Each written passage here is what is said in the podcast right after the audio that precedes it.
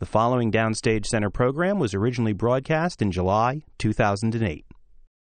Welcome to Downstage Center, presentation of XM Satellite Radio and the American Theater Wing. I'm John Von Soosten, Program Director of XM 28 on Broadway. And I'm Howard Sherman, Executive Director of the American Theater Wing. Today we welcome Randy Graff. Hi, Randy. Hi. Looking at your bio, your credits over the past 20 years or so, some wonderful shows, including now the revival of Damn Yankees, which is a very limited run at City Center, part of their mm-hmm. Encore series. But going way back Fantine in Les Mis, Mm-hmm. in City of Angels. You won the Tony Award for that. The the two different roles, the uh, the the present and the, the film version of, of the characters. The Secretary, Laughter on the Twenty Third Floor, Moon over Buffalo, High Society, A Class Act, and most recently on Broadway, Fiddler on the Roof. Yeah. Well, Damn Yankees. Now, that's a show that many people have not seen because it was originally on Broadway in 1955, but now it's been lovingly restored by Encores at City Center for three weeks, and it closes in just a couple days. July 27th. Yeah. Right. So um, let's talk a little bit about about you and about your character of Meg Boyd. She is kind of the the one that holds Joe Boyd and the whole storyline together. She's the wife of the guy who becomes the baseball player. She's the wife of the guy who makes the pact with the devil. Yeah. Yeah, and I'm, you know, I'm really loving her. The the more I play her, the more I get to know her, the more fun I'm having with her. Um, and when I first read it, she didn't really leap out at me on the page, and people would say, "Oh, you're playing Meg." Hmm. Oh, she's just home waiting for her husband. And I thought a little red flag went up for me, and I thought I can't. I don't want to play this woman like a victim. And um, many years ago, Jerry Zaks taught me an invaluable invaluable lesson. He said to always make the positive choice when acting, which I find always makes things more interesting. And I've decided that she's not a victim. I've decided that during this time, during this journey where, where her husband's left her, she's learning a little something about herself and her marriage as well. And is hopeful and strong in her love for him and their marriage and believes that he's coming back. And I had a little which I think is a positive choice. And and I had a little help with that choice because the book, the year the Yankees won the pennant, the letter that Joe leaves for Meg goes into more detail. It's not just the song that says "I love you" and "Keep the faith, baby." you know, I'm coming back. The letter. It's so interesting because most people don't realize he really goes into detail about. This is not an, about another woman. I love you. You're the er- only girl for me. I'm coming back. We'll probably be rich when I come back. And please, and it even says, please remember to make the payments on the house, and and please tell everyone at work that I'm taking care of a, my, a sick relative in Minneapolis. So I think she's left with great strength and great faith about his love. And that's what I decided to connect to. Now, there are moments in the play where she's crying on the sofa or crying in front of the TV, and I just sort of decided for myself that 99% of the time she believes that he's coming back. And that 1% of the time when I'm on stage crying, that's the time where I might lose faith a little bit. But ultimately, I believe that he's coming home. Well, just to put the story in perspective, Joe Boyd, the husband, is a diehard He's Washington Senators Washington fan. Senators yeah, fan. Who makes a deal with the devil to Yes. become Joe Hardy, the young baseball player Right. who's the slugger who basically saves the team. To help and, the- and help he them win the pennant, He yeah. decides to leave his wife home for a few months while Yeah. he goes off and plays baseball, Yeah. essentially. Yeah. Mm-hmm. And I think the modern woman, you know, the the 2008 woman will look at it and um think, "What is she crazy? He he leaves for a month. She has no idea where he is. He comes back. She takes him back." But you know, there are a lot of Meg Boyds out there. This isn't just a, a housewife from 1955. There are a lot of other. There are a lot of housewives out there who think that way, and without any judgment, I'm just playing it, you know. But he does come back um, after about a month and says to her, you know, she says, "Where you been?" And he says, "Don't ask, don't ever ask." And Meg says, "I won't." But here's the thing that I learned because of the way um, the way we've staged the duet in the second act, which is called Near to You, between Meg and young Joe, it's much more sensual than it's usually played. And Cheyenne and I get quite close. Cheyenne Jackson. There Cheyenne are- there are Jackson. sparks. There are real sparks, and um, and it's quite moving. Um, so if Joe tell if older Joe tells me where he's been, then I kind of have to tell him about the thing that I had in the park with the guy, and he can choose whether or not to tell me it was him. You know, so it's not okay. I'll never ask, and um, you, I'll, you know, you you never have to tell me. It's not. It's it's it's more about. Um, it's not necessary. Well, it's also trust and love. Trust and love. characters. Trust and love that um, they're back together. They're stronger than ever. They learn to appreciate each other even more. And I think it's actually independent thinking on her part um, to have that kind of an attitude. I don't know if I could do that. Personally, I don't know. I'd want to know where you've been. you know, I don't know if I could say, okay, I won't ask. I don't know. So I, I think she's quite strong in that moment. Listening to you talk about this, I'm very curious. You spoke about you went back and looked at the book and you were making some choices. How much of this was generated by the director of the show saying, let's take a whole fresh look at Damn Yankees, and how much of this was what you, Randy Graff, brought into the room and said, I'd like to do this? Or did you even tell people what you were doing?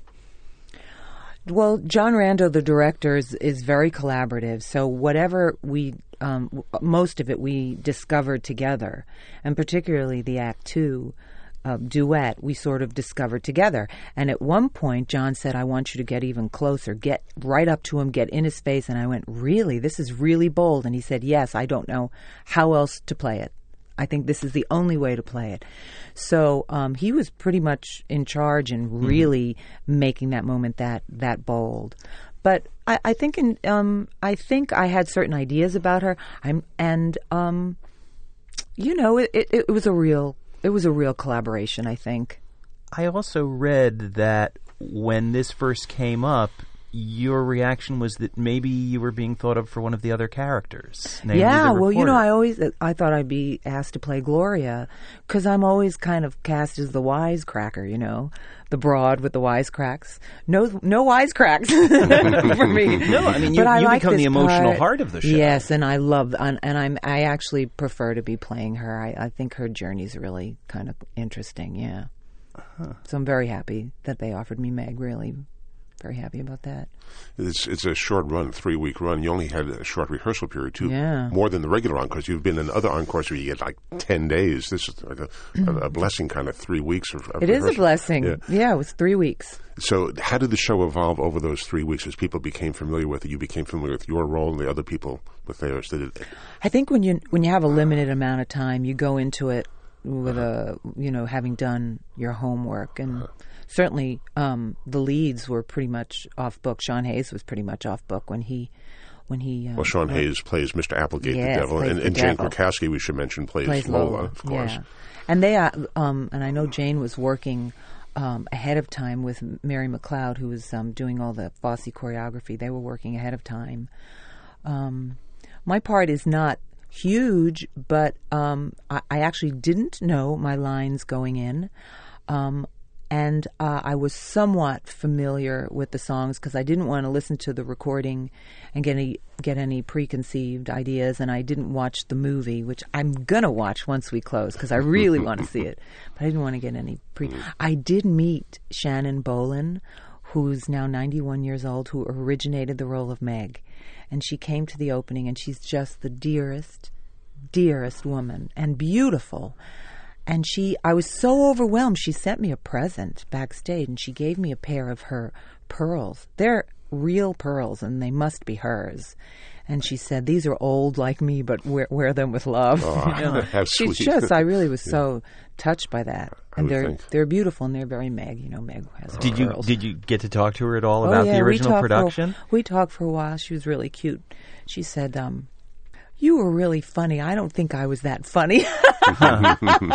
it's really cute. She was she was overwhelmed my parents actually sat right near her in the audience, and they said that she was crying. Oh. But she's a lovely, lovely person. And how, how about Richard Adler? Was he involved at all? Yeah, he showed up at one of the rehearsals, and he was there again at the theater last night. He, he seems to really like our production, so I'm happy about that.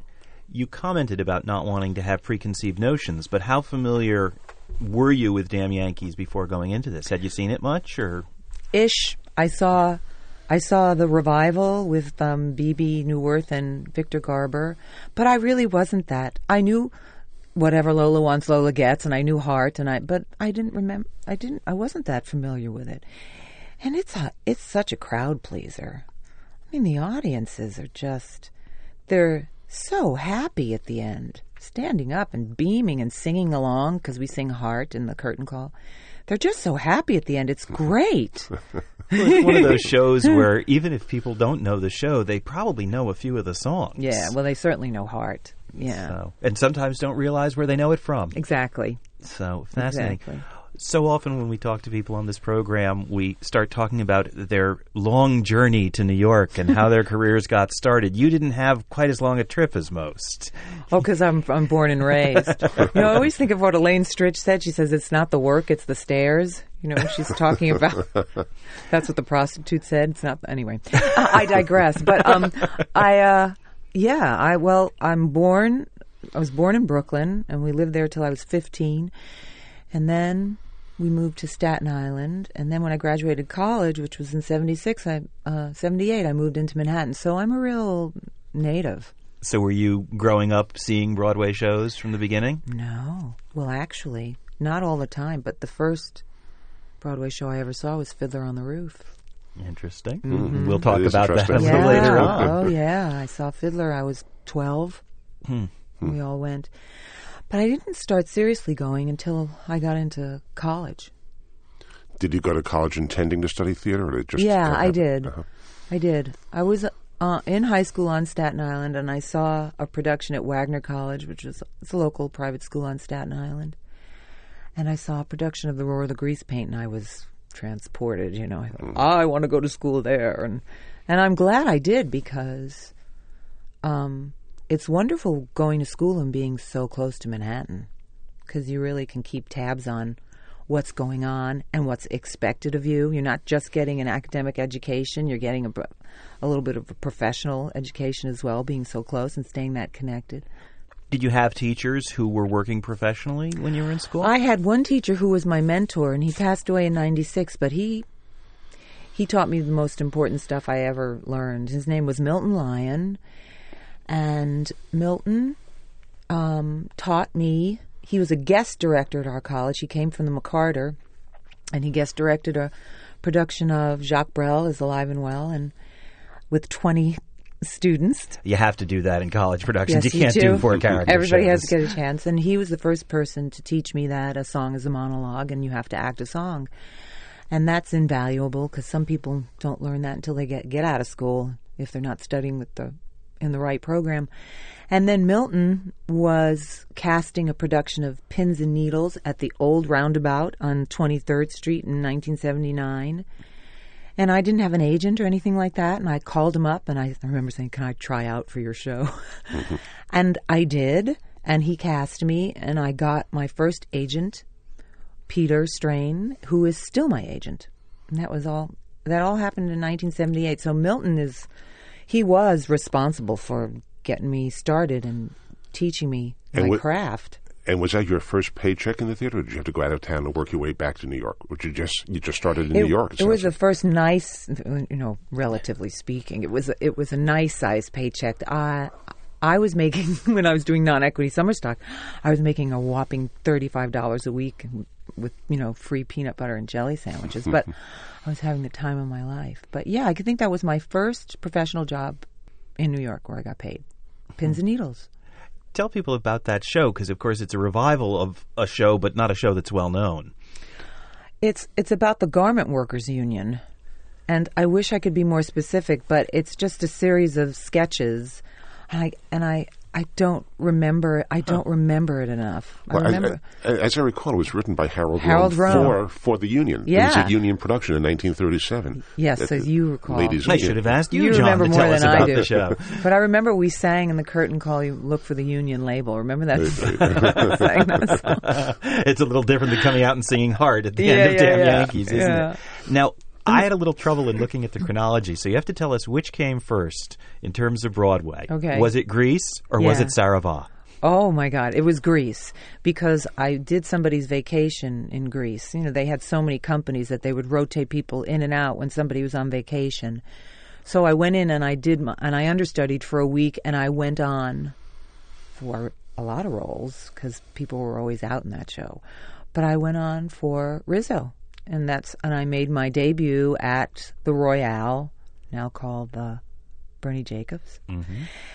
at the Royale. That was my Broadway debut, but I was just there for a week, and then Saravà came after that. Now, you have to tell us about Saravà because it's. I'm it's- working with PJ Benjamin. Well, who was in that with you? But Yeah. Saravà, again, reading an interview, you suggested that at one point you actually were taking it off of your resume, even I did, though I it was took one it your- off. your, first Broadway gig. I took it off.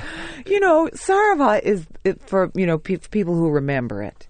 It was the it was the big joke of the industry. But why? It was. We should say for people who don't know, it was a musical version of the Brazilian Well, film Dona Flor and her two husbands, which is a fantastic film. But the the show previewed. It never opened. It previewed for six months. We never opened. Back in those days, you didn't have to open. We previewed for six months. They never opened it. And Mitch Leigh, who wrote, as you know, Man of La Mancha, wrote the music, and he actually. This is what I remember. He actually stood on stage and told us that we were his tax shelter for his Man of La Mancha tour. That's inspirational So to the wasn't that a cast. nice thing to hear? But I didn't care. It was a big deal for me, you know. It was a big deal for me. But it was a joke because it wasn't a very good show. Although by the end, the New Jersey loved us. But but you know, it was a real bridge and tunnel show. But we had a It had a great commercial. commercial, yeah. That's the thing that everybody remembers. They remember the commercial because it was a disco version of Saravà, and they played it like on a loop practically, twenty four hours a day. And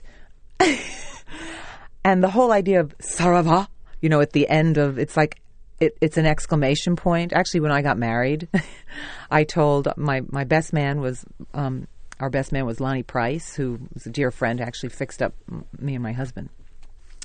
But Lonny said to everybody that Randy said, if you don't want to say um, Mazel Tov, you can say Saravà after Tim breaks the glass. so people, people yelled out Saravà after Tim broke the glass. And my husband is a, a musical director and musician. And um, years ago, when he was subbing, when he was subbing um, Secret Garden, he said when he got to the end of the score, it said Saravà. so that's what I mean by it being a joke. And it, for a while, you know, when I was first starting, it was a great conversation piece. But you know, gratefully, I got enough credits that I can take it off. I'm so curious. funny. In the six month preview period, was it actually being worked on for six months, or they just no, no, weren't? No, no, we were just running. It wasn't we were constant just running. rewrites for six months. No, I don't think we did any. I, I mean, again, it was so long ago, but so funny. I think one day I walked into the Mark Hellinger stage door, and there was a big fruit basket or food basket from Joe Allen's. And somebody said, Well, I guess we've opened because Joe Allen sent us something. They used to send apples to everybody. Remember the apples? Joe Allen's used to send big baskets of apples. But don't you must have run through the statute of limitations that after six months you're getting your apples no matter what. Exactly. so funny. Well, quite the uh, the other extreme from Saravà was Les Miserables, which came along in 1987. Yes, and I have a great story for you about that. And you were the original Fantine. What's, what's the great story? The great story is Sarva, which was my official Broadway debut, Right. was at the the Broadway theater. We moved from the Mark Hellinger to the Broadway, and I remember I just I was just telling PJ, PJ Benjamin this story because I played his sister-in-law, and now I play his wife in Damn Yankees. But I remember it being the last week, and I was out on the fire escape, and I was looking at the intersection of Broadway and 52nd Street, and I thought to myself, when will I ever be here again? Cut to 1988, 86, 87, and that's where Les Mis was. Is that hmm. unbelievable? Now, Les Mis, of course, was transferring. It had, well, not transferring, but it had been done in England. It's being Yes. recast. Questions about, you know, certainly Colm Wilkinson came over. How did you land the role of Fantine? Since certainly you had an illustrious predecessor in, in Mr. Well, thankfully, Patti decided to turn Broadway down because she had first refusal on the Broadway company, and she turned it down. And then um, I had auditioned, and I waited a month until she decided, and then they called and told me that I got it. So it was you say waited a month. So literally, you had the sense that it would be yours if she didn't do it. Oh, Well, they told me that I was their first choice, but that they were waiting for Patti to make a decision. So between my final callback and the day that they called, it was about a month. Wow. And I was doing Fiddler on the Roof out of town at Pittsburgh Civic Light Opera in the middle of a, an orchestra rehearsal, and and they called. You seem to have this connection to Fiddler on the Roof. Your first Broadway Yeah. show, and we'll get to Doesn't your, everybody your have a. Fiddler on the Roof? Everybody has a Fiddler on the Roof connection. It's just iconic for people that show. that must have been a very nervous month, waiting uh, to, for the phone to ring, basically. Yeah, I mean, I tried to mm, pretend that I didn't care, but had, had had the rest of the show been pretty well cast at that point? Um, I, I don't remember. I don't. I really don't remember. But but you were there from day one of rehearsal and Yeah, all that. mhm. Yeah, yeah. And Yeah. what was the process? I mean, it's hard to go back. Obviously, we're going back, you know, 21 years now.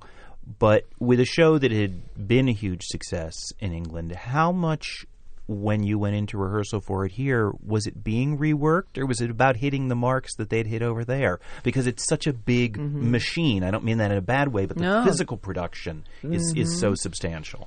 Well, the nice thing that Trevor Nunn and John Caird said to us, one of the ni- one of the many nice things they said to us on the first day of rehearsal was, "This isn't going to be a replica of the London company. We're going to start at the beginning." And we actually made some changes that they later put in in London.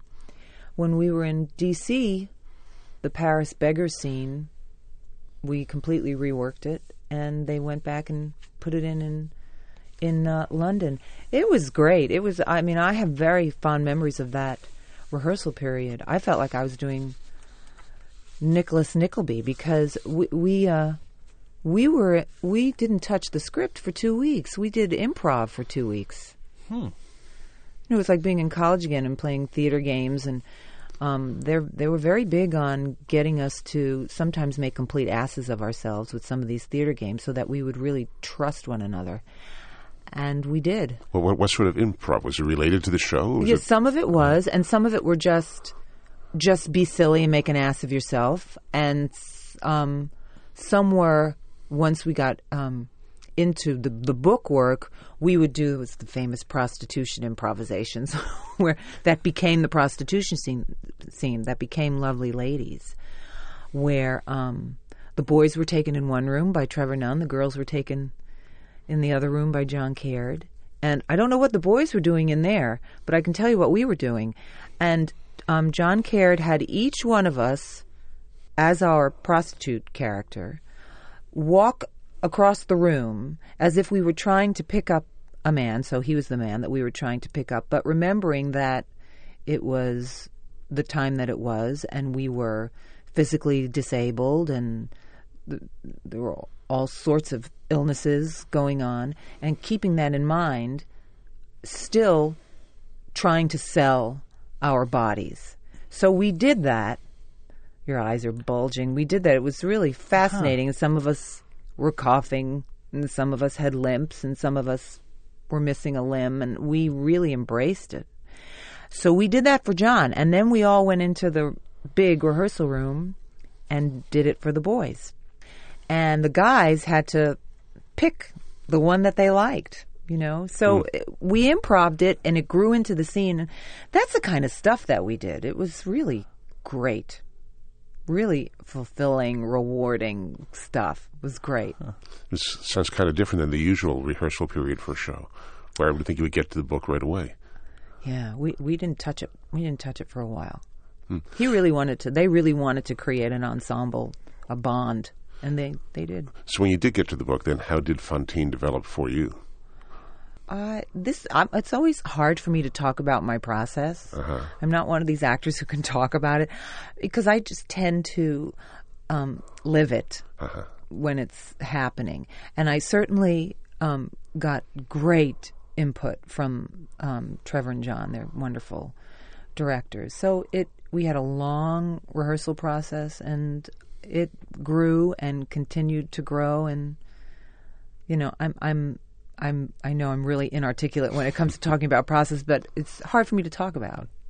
Actually, Les Mis is one of those albums that has been played and played and played by kids and grown-ups around the world over and over, but certainly the American cast recording and um, sung along to. But before we got on the air, you were telling us you're not keen on hearing the recording of yourself. Can you can you tell us why? Well, I was tired. You know, you, you open a show and, and and they immediately put you in the recording studio. We took David Geffen recorded us. We took two weeks to record that, and thank God they have this little thing called punching in. So if you you crack, you just have to come in and they and you sing it straight, and they just punch it in for you. And I think for all those Les Mis recording fans out there, every one of those C naturals is punched in because I was tired.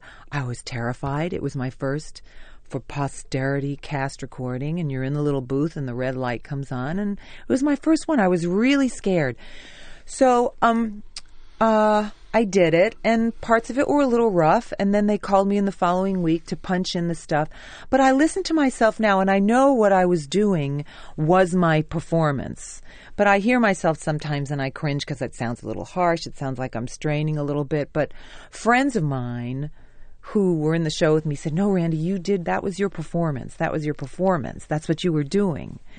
Um, see, I, I'm older and wiser, and uh, hopefully the work as you get older gets a little bit more refined, you know. So when I listen to it, I think, oh my God, I would never sing that that way. But that was my performance in 1987. So And of course, that's what a cast album is supposed to be Yeah. the performance, not a recording studio Yeah. version, but a performance version. hopefully, yeah. They told us that they called the show Les Mis. Trevor and John told us they called the show Les Mis because nobody could pronounce it. And what, what is the correct pronunciation? Les Miserables. Miss Rob. From the extraordinary success of Les Mis, your next musical was one that played out of town but did not come in, namely 80 Days at the La Jolla Playhouse. Oh my God, you boys have done your research. Well, it's a show I've mm. always been very curious about, with a score by Ray Davies of the Yeah, Kinks. it was a Can you great talk a little about it?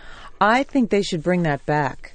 I do. It had a fantastic score, a rock score. Mm-hmm. And um, the book was just very unfocused. They just, you know, around the world in 80 days, they really just tried to cover a little bit too much. And were they trying to put it all, the whole journey on stage, big scenically, and all of that and, stuff? And it was a, it was a, it was, it just needed focusing, but the score was great.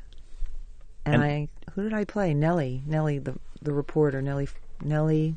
Was it Nellie Bly, the, the Yeah, historic? Nellie Bly. Not having seen the show, Yes, so. yeah, yeah. but but one people should should take another look at. I wish they would. Des McAnuff, if you're listening. And it was it was interesting because it was a rock show out at La Jolla, and it was a few years later that Des turned to Tommy, and Yeah. of course had the huge success. Yeah, yeah. Um, so Well, the Who rocker. versus the Kinks. I'm sure uh, those must have been some interesting conversations between those guys over which made it and which didn't. Probably, yeah. Let's move on to your next Broadway credit, which was City of Angels, for which you did win the Tony Award, Mm-hmm. and that was a a basic uh, real life and a film noir at the same time, interwoven stories of, of the fiction writer Stine and the Right. the uh, star of his his books Stone. Yes. And you played the dual secretary roles of Oolie and Donna. Yes. Miss Oolie, who Larry Gelbart told me the name is based on a housekeeper that he had in Hawaii. Really? Her name was Oolie. Yeah. well, how did you become Oolie? How did you become Donna? How did you get the role? I auditioned. I Even, auditioned. even after Les Mis, you had to go in and audition for this. Mm-hmm. Mm. oh yeah. I mean the the parts, the roles are very different uh-huh. from different parts, but yeah, I mean it's nice when you don't have to audition. But I had um and that happens that happens, but um. But I got called into audition for this, and I met Michael Blakemore, the director, who I just adore. And um, I had one audition, had a call back, got home, and they called. My agent called me at home, they, so they made their mind up pretty quickly. So I was very happy about that. I didn't have to wait a month on that one. part of what it was so memorable about your performance in the show and the show overall was you had one phenomenal song. Was that song there the day you went to the first rehearsal? Well, here's the thing about that song. About a month before I got it, I ran into David Zippel, who I think you He was had on on your recently, show. yes, I ran into David in front of Lincoln Center right about a month before we were starting, and he said to me, "Cy and I just wrote you a showstopper." And I said, "Ooh, no pressure." but uh, it was written a month before we started rehearsals, and when it was first written, it didn't. It actually didn't have a verse. It launched right into the chorus. Um, if you need a gal to go without Sally, it didn't. It didn't have the verse. I'm one of a long line of good girls. We were in um, tech rehearsal, and Cy was sort of noodling at the piano, um, and uh, Cy and David called me over and said. "T- Listen to this. Listen to this. And on a little piece of paper, there was a little lyric that David wrote down, and Cy was playing the verse for me.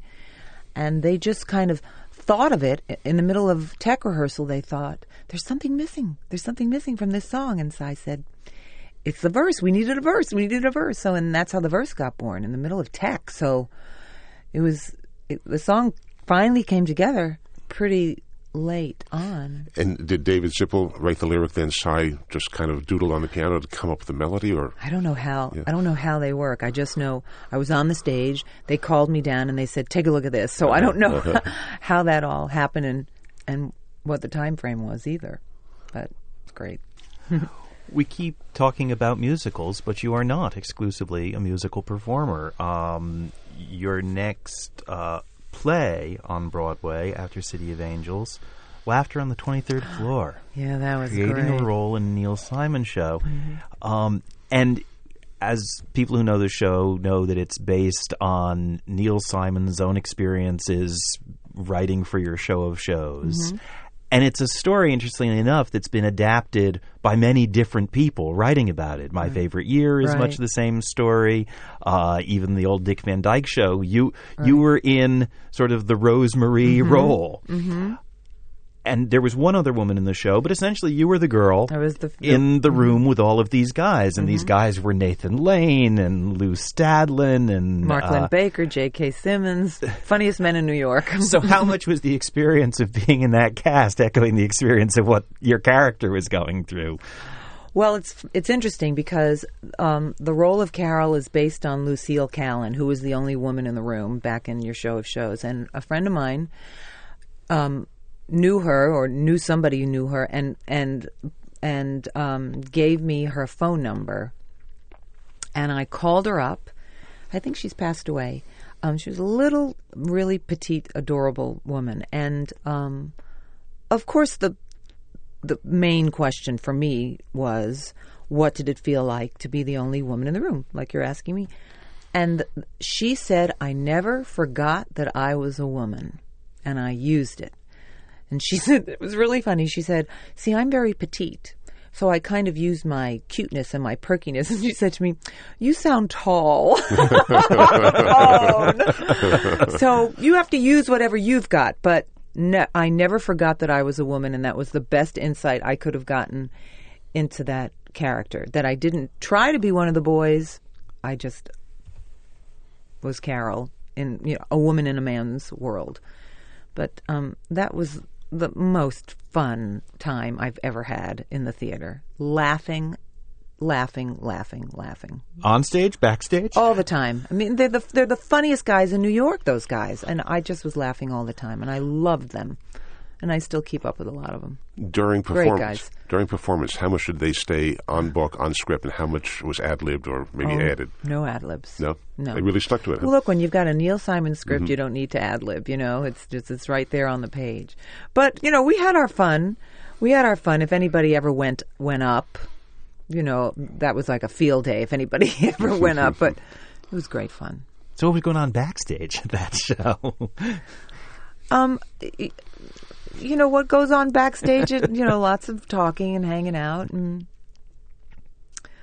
it was great. We we premiered it at uh, Duke University in North Carolina, and I just couldn't believe where I was at. You know, I was sitting on the sofa with Neil Simon. I, I just thought, "Ugh, how the hell did I get here? You know, he's Neil Simon for crying out loud. Well, let me ask you. You know, you said you had the tips from from your real life uh, model, but but Neil Simon give you any comedy tips?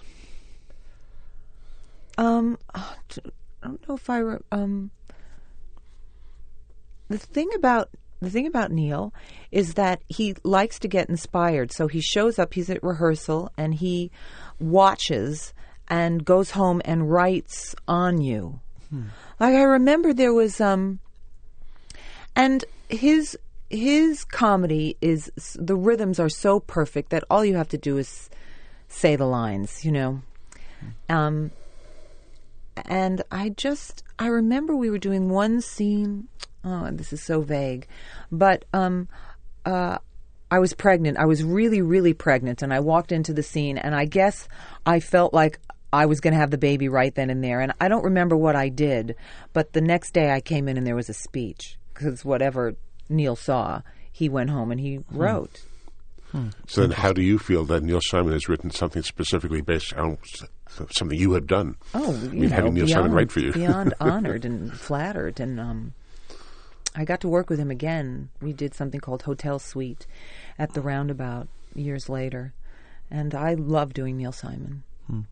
Well, as we're talking about great comedy, another play on Broadway, you got to play Carol Burnett's daughter. Yeah, how lucky am I? Tell and us about Philip working Bosco's and daughter. Phil Bosco's daughter. But tell us, tell us about Moon Over Buffalo and and Well, that, which of course, interestingly, some of us can still get glimpses of because of the documentary, one of the rare opportunities. Right, right. But but tell us a little about it. Um, I sort of knew Carol. Um, we had had some mutual friends, and um, we had socialized before. Um, and when I found out I was playing her daughter, I just, I was thrilled, obviously, but you know, I was like a little sponge because when you watch Carol Burnett do comedy, you just kind of sit and take it all in. And it was so much, it was so exciting to watch how a little Carol Burnett bit gets born. and that happened a couple of times. How- how- one day, well, there was one. We we were actually all we were all talking about it. Um, she has to she has to have a phone conversation in the last scene in the play. This is a visual, so I don't know if anybody's going to get it. But she used to just she used to talk into the phone, say yes, uh huh, uh huh, um, okay, thank you, and then she would hang up the phone. But um, little by little, night by night, she'd get she'd be talking into the phone and getting lower and lower and closer to the receiver as she was And as, as, as, Randy as is saying that talking, she is lowering and her, I'm lowering myself. Yeah. And you just saw this little. It's not funny, obviously, to talk about. You have to see it, but we, we all said, ah, "And a Carol Burnett bit is born." You know, we all we all witnesses, and and she is the kindest person, the classiest woman you, you ever want to meet, and the, her fans love her for a reason because she's she's so so gener- generous with them. When we would walk out the stage door sometimes and she you know she'd have big sunglasses on but if anybody came up to her she would always take her glasses off and make eye contact with them. And she and her fans love her because she gives to them. So that was a real lesson and and i, I can't say enough about her. She's a wonderful woman. Let's go back to musicals again because your next Broadway role was in uh, High Society, which most audiences knew from the movie in the mid 50s, a Cole Porter movie, High Society. And the role you played was Liz Imbrie, the one that uh, Celeste Holm originated in the film. Uh, tell us a little bit about that and being in a, in a Cole Porter musical, which was a little bit different than Les Mis in terms of the music and the atmosphere and all that. yeah well i actually love that whole time period and for some you know it's um 30, 30 what what year is it? late 30s It's the original period. Well, Late the 30s? film was actually set in a later period. The film was set when it was made in, the present. fifties. The original story um, was from the thirties. So I don't. I, don't think we were like late play was 30s, Yeah. 40s, which is a, a, a, I don't know a time period that I have just an affinity for. I don't know. Maybe I was a big band singer or something, but I felt that way when I was doing City of Angels as well. So I love being in that time period, and I had a um, gorgeous song called "He's a Right Guy" that Paul Gemignani turned into a ballad. I think Merman sang it. I don't know where she sang it, but there's a recording of her singing it, and she sort of belted it out.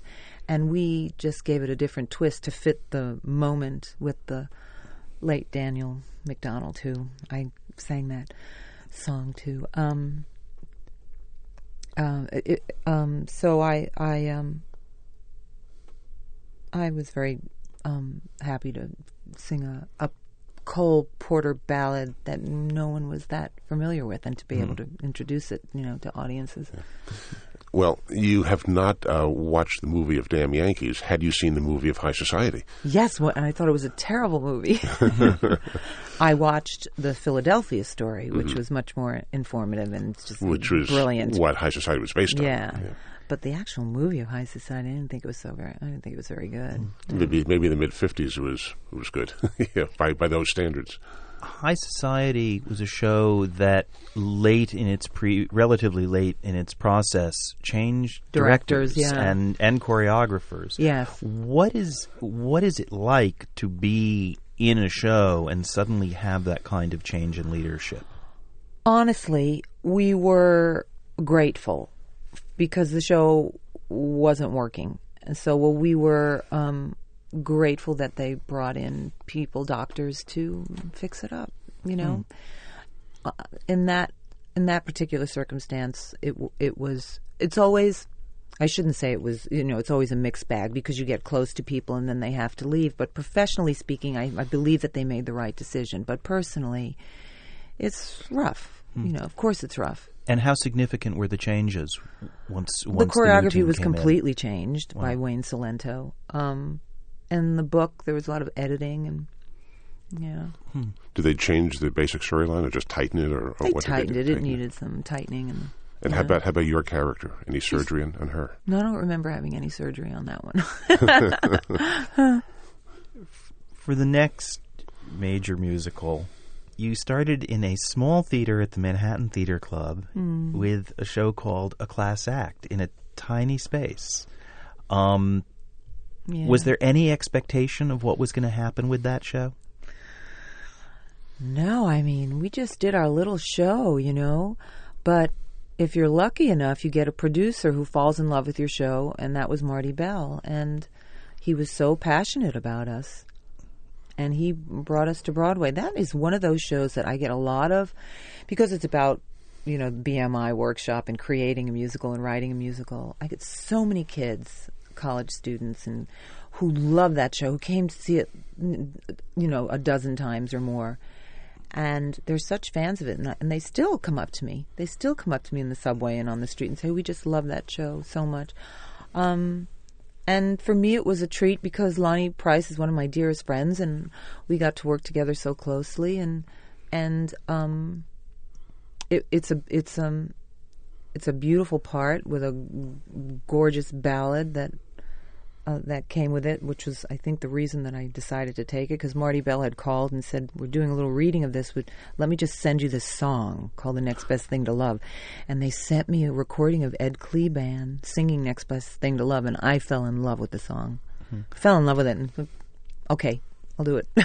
and we should say that it was the, the whole show was the music of Ed Kleban. Yeah. and it was it was based on him. He had passed away some years earlier. yeah, it was based on his life. Yeah. Mhm. You mentioned you've mentioned several times your friendship with Lonny Price. Lonny was directing the show. He had Mm-hmm. been involved in the development of the show, and late in the game went into the show as well as a performer. Yeah, I mean, it, it- he. I should say he he went into it. He didn't want to, but they they. But the director they- couldn't find anyone else. Well, it wasn't so much that they really wanted him to play it. yeah. the producers um, really wanted him to play it, so he wore many hats. What's it like having your director on stage acting with you? Weird. Uh, also, you're, you're, Weird. you're a close friend. Also, Oh, my close friend. It could get weird sometimes, and even Lonny would say that sometimes he was in the scene, he was and taking a note in the back of his head. So it's not something that I would like to do again. I, you know, I, I need I need the director to be out there and objective, but he made it work, and we made it work. Yeah. Hmm. You got the opportunity to do a new Paula Vogel play, The Long Christmas Ride Home.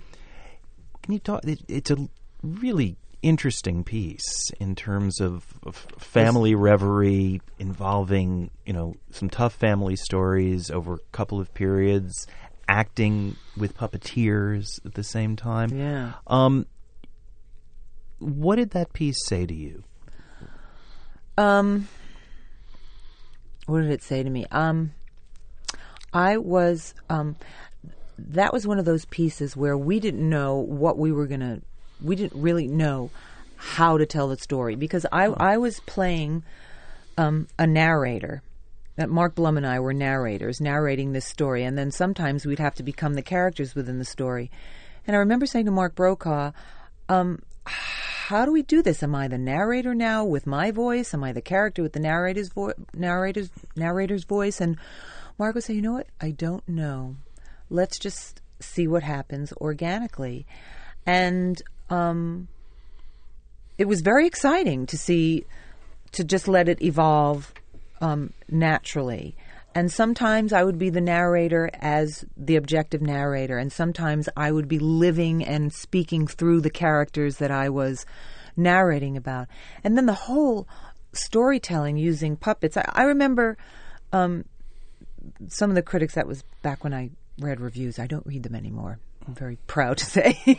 but they commented on that it wasn't necessarily the story that was so um, innovative because it was a story of a dysfunctional family, and that's not old news. So, I mean, that's not new news, rather. But it was the storytelling with these um, puppets and uh, m- marionettes that actors had to work and act through as they were working the puppets. And I can't recall the brilliant man who I can't remember his name, but he's very famous. It And was I, Basil Twist. Thank you. Basil Yeah. Twist, who's a genius. Yeah. Um, just a genius. And you start working with these puppets, and they take on a life of their own, and you just relate to them like I related to them like they were my children.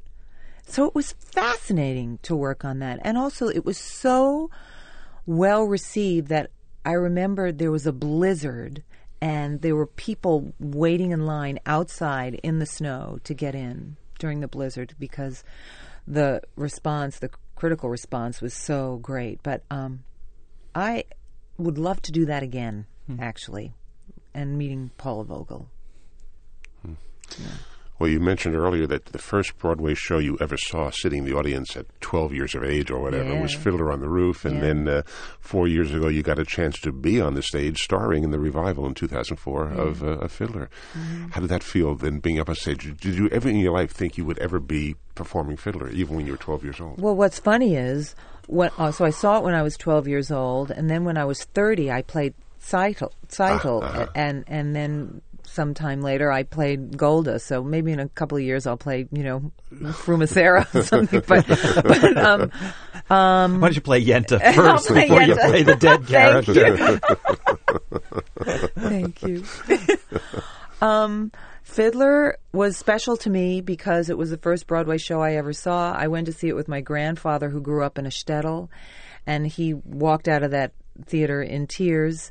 So doing that show, I there were a lot of ghosts, a lot of a lot of um, from my great grandparents and grandparents for me. So it was very moving for me personally because of my heritage. I'm an Eastern, you know, I come from Eastern European Jews. So, um, and we that was another one where we completely reinvented it. You know, there are people. There were people who saw the original production who had a really hard time with it because they just couldn't leave the ghosts at the door. They had to bring them in. And then there were other people seeing Fiddler for the first time who were just blown away by it. I had a spectacular time. It was one of those special, I'm going to be corny here, but one of those special, magical musical theater experiences. And I didn't, and to have one so late again, uh, you know, I guess the first one really had to be Les Mis because it was so new, but I didn't expect to have one like that. And it's because of the company and David Leveaux, and especially for me, was working with Alfred Molina, who just spoiled me as far as leading men are concerned. how, how, how do you mean His that? acting, he's just an incredible actor. We had a great chemistry. He's also a good friend, and um, he he was just he is just divine. So it was a fantastic experience. Very very moving. I mean, you know that show. It really gets you in the kishkas, you know, and and our one of our previews or early on when the when the when the when the stage went dark at the very end, someone from the back of the house yelled out, "Thank you." Oh. I have So to it's that kind of stuff, you know. Hmm. You spoke about your heritage, and there were some really preposterous things said at the time of that production Yeah. about it being deracinated, de-Jew, Mm. things like that. Mm-hmm. And I'm wondering how aware you and the rest of the company were of that, Mm-hmm. and and your response to, to those those claims. Well, I was angered by those claims because it's slightly it's slightly anti anti-Semitic, I think, to say that unless you talk like this and you kind of have a hump on your back, you don't, or you know, you're not Jewish. Um, and that's a weird thing to say. And if you look, if you look in the books that um, the of the of shtetl life from that time, there are all different kinds of faces, and you don't have to have a big nose and big ears to be a Jew, and and and. Uh, that I I was very offended by some of those comments, and um, um, well, I lost my train of thought. But yes, to answer your question, we were all very aware of those comments because they kept popping up over and over again. And they said that there weren't enough Jewish people in the company, and and uh, uh, Jerry Bock said there's just as many Jewish people in this company as there were in the original company. Um, I don't know. People people have preconceived ideas about what Jewish people sound and and talk like. So I never really I never really understood it. I just think it's it's Fiddler on the Roof is so iconic in people's minds and it's actually a testament to the piece when people get offended because it's like their fid- they get very proprietary. It's my fiddler, you know. Um, we we just did something.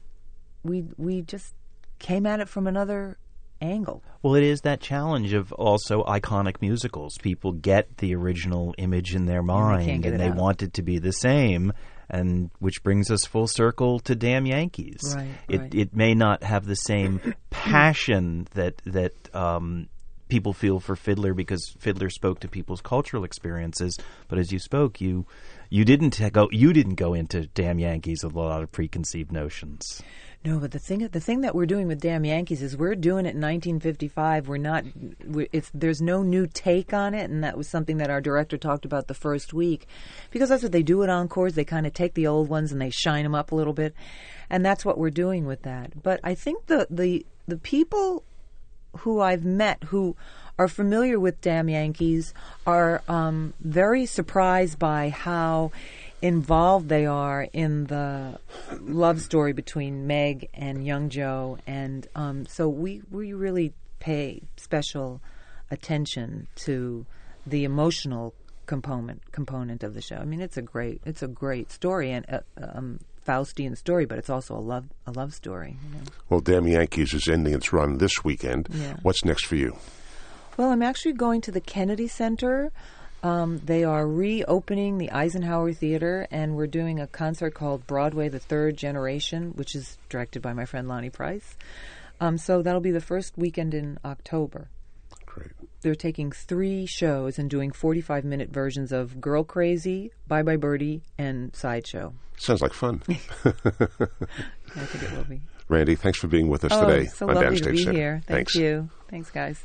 Thanks, Randy. For the American Theater Wing, I'm Howard Sherman, reminding our listeners that these programs and all of the educational and media work of the American Theater Wing is available online, on demand, for free from our website, www.americantheaterwing.org. And for XM Satellite Radio, I'm John Von Soosten for Downstage Center. That is a wrap, and thank you. The American Theater Wing encourages all of our podcast fans to share our programs with friends and colleagues, but we remind you that any commercial distribution, commercial use of our programs, or program modification is prohibited without our express permission. We appreciate your cooperation and invite you to contact us with any questions. Thanks for listening.